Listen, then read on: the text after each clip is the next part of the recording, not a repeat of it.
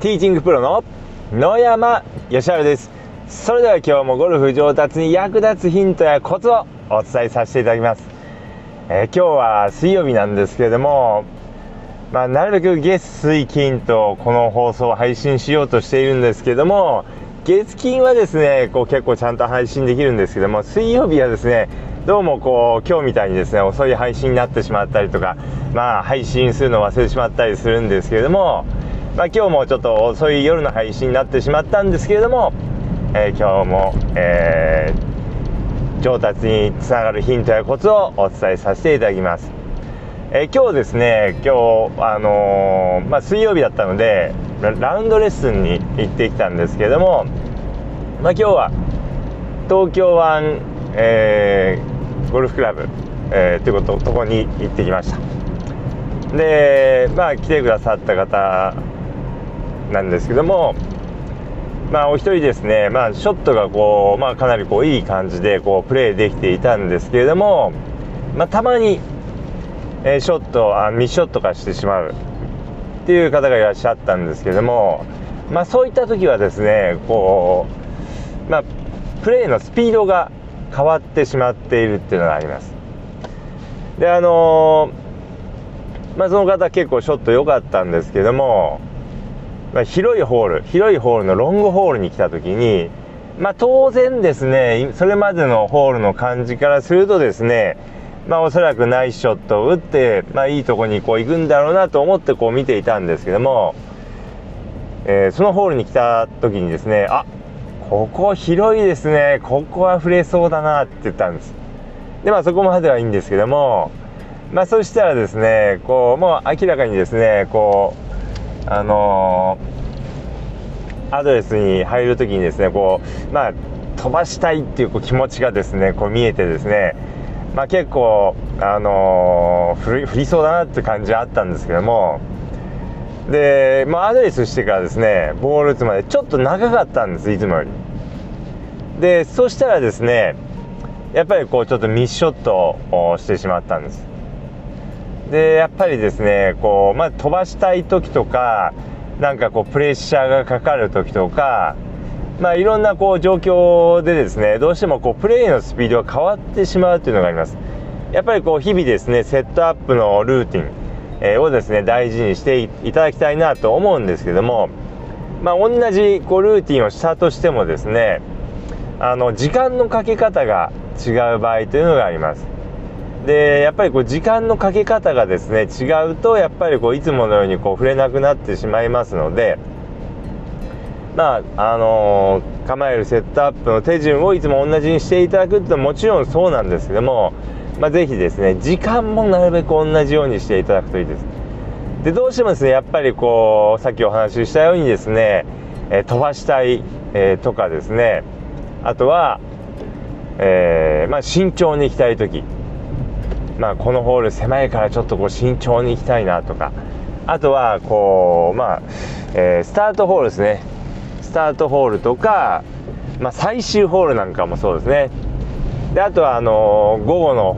えー、1番ホール。午後のスタートホールですね、まあ、そういったホールというのはどうしてもですねこうやっぱりこう通常の状態で打つというのがこう難しくてまあ、力んでしまったりとかあとはそのセットアップのルーティンがこう変わりやすいです。同じことをしているつもりでもあのアドレスに入ったらですねちょっとやっぱりこう考えてしまったりですね、えー、まあ、いつもと違うことをしようとしてしまいます。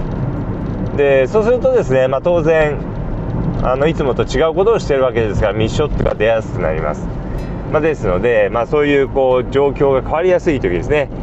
えー、まあそういった時もですねいつもと同じ手順で同じ時間をですねかけて、えショットするように、えしていただければと思います。まあこれですねこう簡単なことなんですけれどもまあものすごく重要です。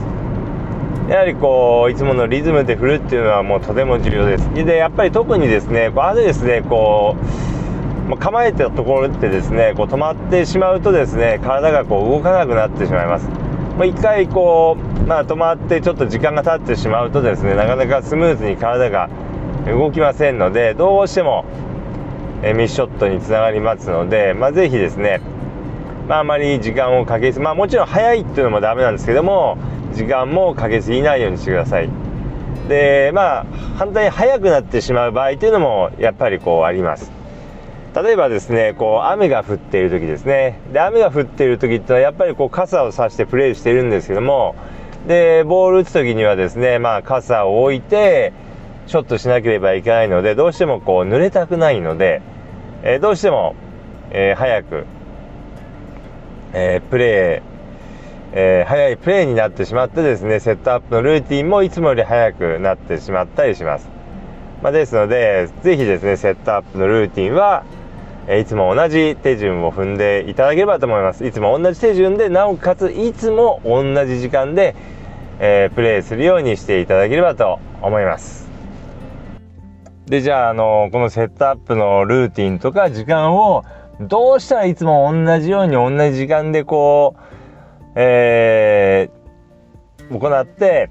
あの打てるようにボール打てるようになるかってことなんですけれどもこれはですねもう練習場からやっていただくということですね。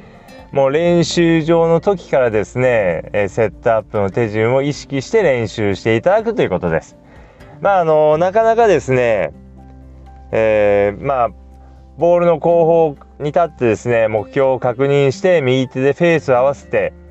それからスタンス取って、えー、まあグリップして、まあ、ワックルしてボールを打つっていう流れなんですけども、まあ、毎回毎回練習場だと後ろからボールを見るというのは大変ですので、まあ、たまにはそういう練習も後ろから見るからやってもらうのもいいんですけども初めの1球だけで結構ですので、まあ、2球目からはですねえー、スタンスを揃えてですねあの足を揃えて足を閉じて両足くっつけた状態で、まあ、右手でクラブを持ってフェースの向きを合わせてまあ左手で持ってフェースの向きを合わせてもいいですけども、まあ、フェースの向きを一番最初に合わせてそれからスタンス取ってそれから、えー、グリップしてワックルしてボールを打つこの一連の流れをですねいつもえー、やっていただければと思います。で、練習場からまあ同じ手順、同じ時間で触れるように、えー、練習しておいていただくとですね、コースでも、え、それがであのやりやすくなります。まあ、ですので、まあ、ぜひですね、え今度練習に行ったらですね、セットアップの手順をしっかりとやるようにしてみてください。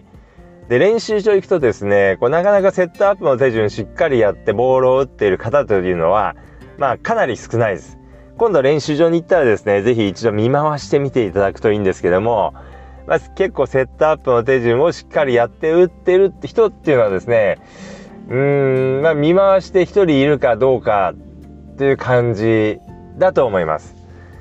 まあ、練習場、まあ、1回なら1回、2回なら2回で、まあ、見ていただいて1人いるかいないかぐらいだと思います。まあ、ほとんどの方はですね、なかなかそういうのはやっていませんので、ぜひですね、